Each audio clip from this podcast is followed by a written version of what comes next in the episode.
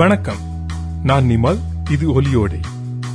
இந்த வார ஒலியோடையில் நாங்கள் பார்க்க இருப்பது general data protection regulation GDPR GDPR யூரோப்பில் வருகிறது. அதற்கேற்றவாறு நாங்கள் எங்களுடைய பிரைவசி பாலிசியை நாங்கள் மாற்றி அமைத்துக் கொள்கிறோம். அதை உங்களுக்கு தெரியப்படுத்துவதற்காக இந்த மின்னஞ்சலை அனுப்புகிறோம். இவ்வாறு சொல்லி பல மின்னஞ்சல்கள் வந்து கொண்டிருக்கின்றன. கடந்த சில வாரங்களாகவே இந்த வாரம் அது இன்னும் அதிகரித்திருக்கிறது என்று நான் நினைக்கிறேன். அந்த ஜிடிபிஆர் என்றால் என்ன என்று ஒரு பின்னணியைத்தான் இன்றைய ஒலியோடையில் நாங்கள் பார்க்க இருக்கிறோம்.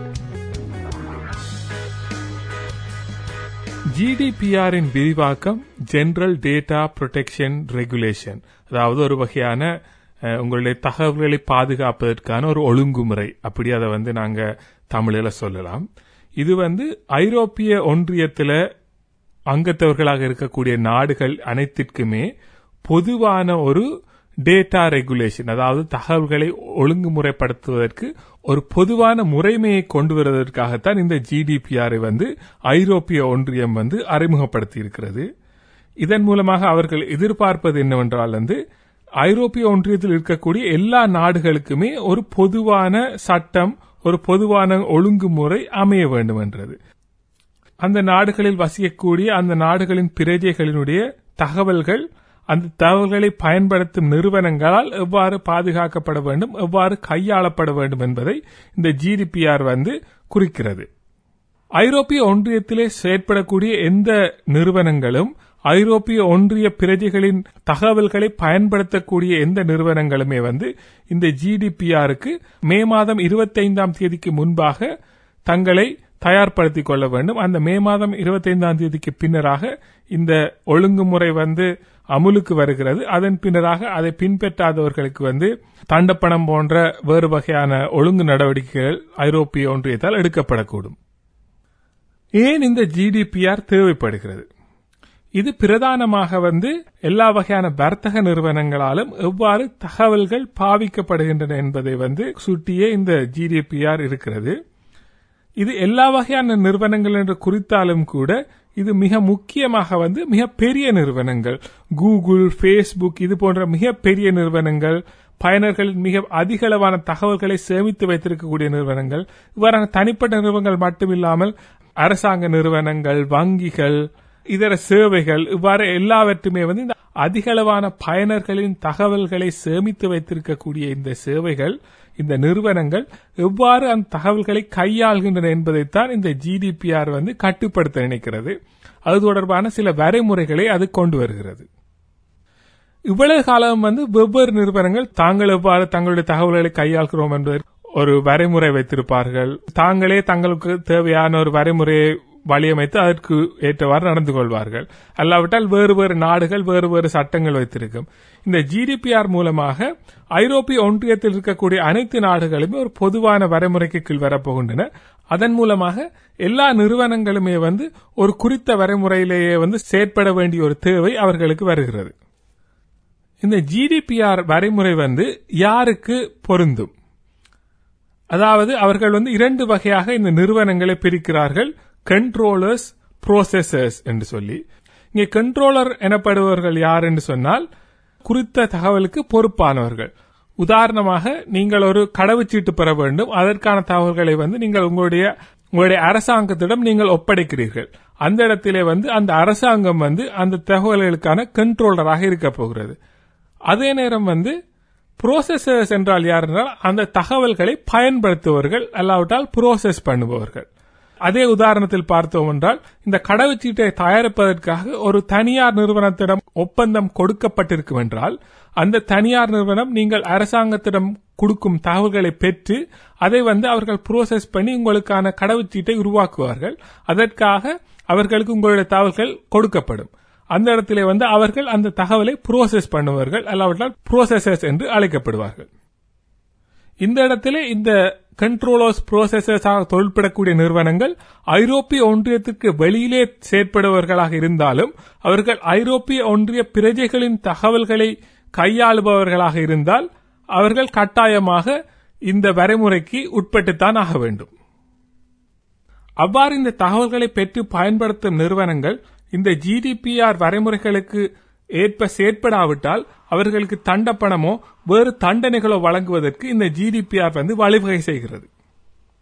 அடுத்ததாக இந்த ஜிடிபிஆர் ஒரு பொது பயனருக்கு ஒரு பிரஜைக்கு எவ்வாறு பயன்படுகிறது அல்லாவிட்டால் அவருடைய பார்வையில் அது எவ்வாறு இருக்கிறது என்று நாங்கள் பார்க்கலாம். இதிலே ஒரு மிக முக்கியமான ஒரு அம்சம் எங்களை பற்றிய எங்களிடமிருந்து தகவல்களை பெறும் நிறுவனங்கள் வந்து அதை பற்றி எங்களிடம் மிக தெளிவான முறையிலே அனுமதி பெற வேண்டும். அவர்கள் எங்களை பற்றிய தகவல்களை சேகரிக்க வேண்டுமென்றால் அவ்வாறு சேகரித்த தகவல்களை அவர்கள் சேமிக்க வேண்டுமென்றால் அவர்கள் எங்களிடம் மிக தெளிவான முறையிலே ஒரு அனுமதியை பெற வேண்டும். அந்த அனுமதியிலே அவர்கள் இந்த தகவலை எவ்வாறு சேகரிக்கப் போகிறார்கள் அதை அவர்கள் எதற்காக பயன்படுத்த போகிறார்கள் எவ்வாறு பயன்படுத்த போகிறார்கள் அதை எவ்வளவு காலத்துக்கு அவர்கள் சேமித்து வைத்திருக்க போகிறார்கள் இவ்வாறான விடயங்கள் எல்லாம் வந்து அவர்கள் மிக தெளிவான முறையிலே எங்களுக்கு தெரிவிக்க வேண்டும். இவற்றை குறிக்கும் அவர்களுடைய பாலிசிஸ் அவர்களுடைய இதர சட்டத்திட்டங்கள் வந்து ஒரு சாதாரண நபருக்கு புரியக்கூடிய ஒரு மொழிநடையில இருக்க வேண்டும். அதே போல நாங்கள் ஒரு நிறுவனத்திற்கு எங்களுடைய தகவல்களை சேகரிக்க அனுமதி கொடுத்திருந்தாலும் பிறகு ஒரு தருணத்திலே அந்த அனுமதியை நாங்கள் மீறப்பெறுவதற்கான உரிமையும் வந்து ஒரு பிரஜைக்கு ஒரு பயனருக்கு இருக்கிறது இந்த ஜிடிபிஆருக்கு அமைவாக. அதே போல எங்களுடைய தகவல்களை சேமித்து வைத்திருக்கும் நிறுவனங்களிடமிருந்து அந்த தகவல்களை நாங்கள் பெற்றுக்கொள்வதற்கான உரிமையும் வந்து எங்களுக்கு கிடைக்கிறது. அவ்வாறு அவர்கள் சேமித்து வைத்திருக்கும் தகவல்களில் ஏதாவது தவறுகள் இருக்கும் என்று சொன்னால் அந்த தவறுகளை நாங்கள் சுட்டிக்காட்டினால் அதை திருத்த வேண்டிய கட்டாயமும் அவர்களுக்கு இருக்கிறது.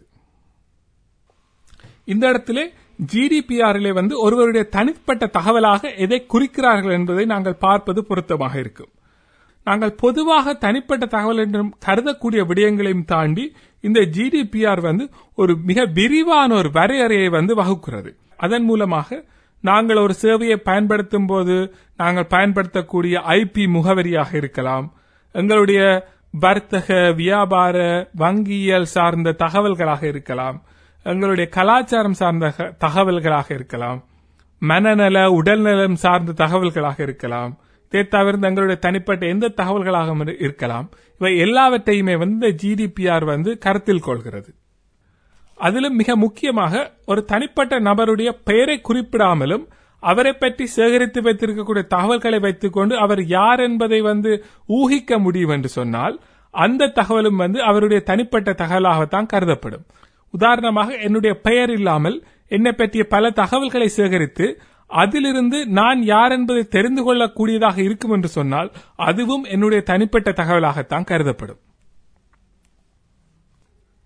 இவ்வாறு நிறுவனங்கள் சேகரிக்கும் எங்களுடைய தனிப்பட்ட தகவல்களை நாங்கள் பார்ப்பதற்கு இந்த ஜிடிபிஆர் வழிவகை செய்வது போலவே அவ்வாறு நிறுவனங்கள் சேகரித்து வைத்திருக்கும் தகவல்களை அவர்கள் அழித்து விடுவதற்கான உரிமையையும் கொடுக்கிறது. இந்த ரைட் டு பி ஃபோகட்டன் என்ற அம்சத்தின் மூலமாக ஒரு பிரஜை தன்னுடைய தகவல்களை அழித்து விடும்படி ஒரு நிறுவனத்திடம் கேட்க முடியும். அதை வந்து அழிப்பதற்கான கடப்பாடு அந்த நிறுவனத்திற்கு இருக்கிறது. அதே போல அந்த நிறுவனம் வந்து அந்த தகவல்களை வேறு நிறுவனங்களுடன் பகிர்ந்து கொண்டிருந்தால் அவற்றையும் அந்த நிறுவனங்களையும் அந்த தகவல்களை அழிக்க சொல்லி கேட்க வேண்டும் அழிப்பிக்க வேண்டும். இதுவும் இந்த ஜிடிபிஆரின் ஒரு கட்டுப்பாடாக இருக்கிறது. அதே போல அவர்கள் சேகரித்து வைத்திருக்கும் தகவல்களை நாங்கள் வேறு சேவை நிறுவனத்திற்கு மாற்றிக் கொள்வதற்கு அவர்கள் எங்களுக்கு கொடுக்க வேண்டும். அவர்கள் சேகரித்து வைத்திருக்கும் எங்களுடைய தகவல்களை நாங்கள் மீளப்பெற்று அதை வேறொரு சேவை நிறுவனத்திற்கு மாற்றுவதற்கும் இந்த ஜிடிபிஆர் வந்து வழிவகை செய்கிறது. உதாரணமாக நாங்கள் இன்ஸ்டாகிராம் போன்ற ஒரு சேவை எடுத்தால் அங்கு நாங்கள் எங்களுடைய படங்களை எல்லாம் வந்து தரவேற்றி வைத்திருக்கிறோம்.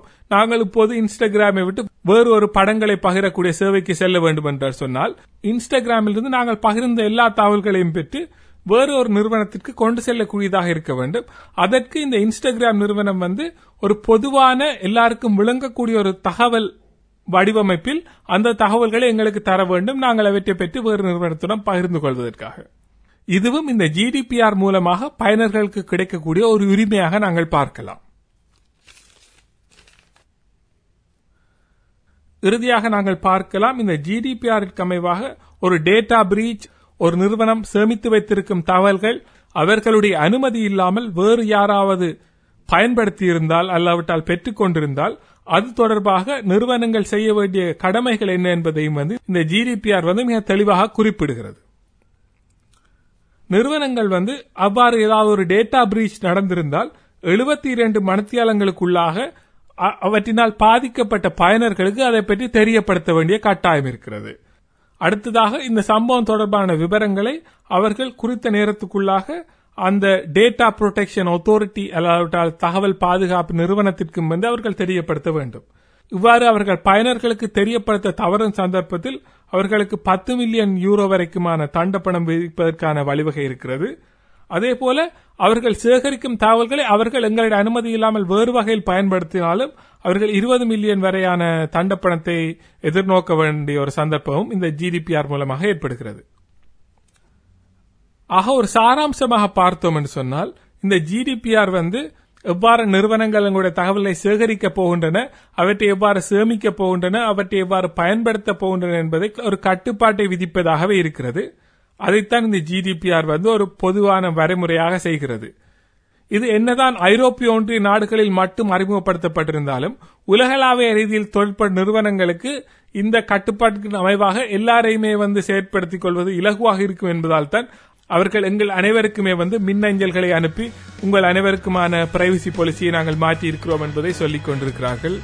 அதை தாண்டி இது எங்களுக்கு எப்படி பயனுள்ளதாக இருக்கும் என்றது போக போகத்தான் தெரியும். நன்றி. இது ஒலியோடை நான் நிமல். மீண்டும் இன்னும் ஒரு பதிவில் சந்திக்கலாம்.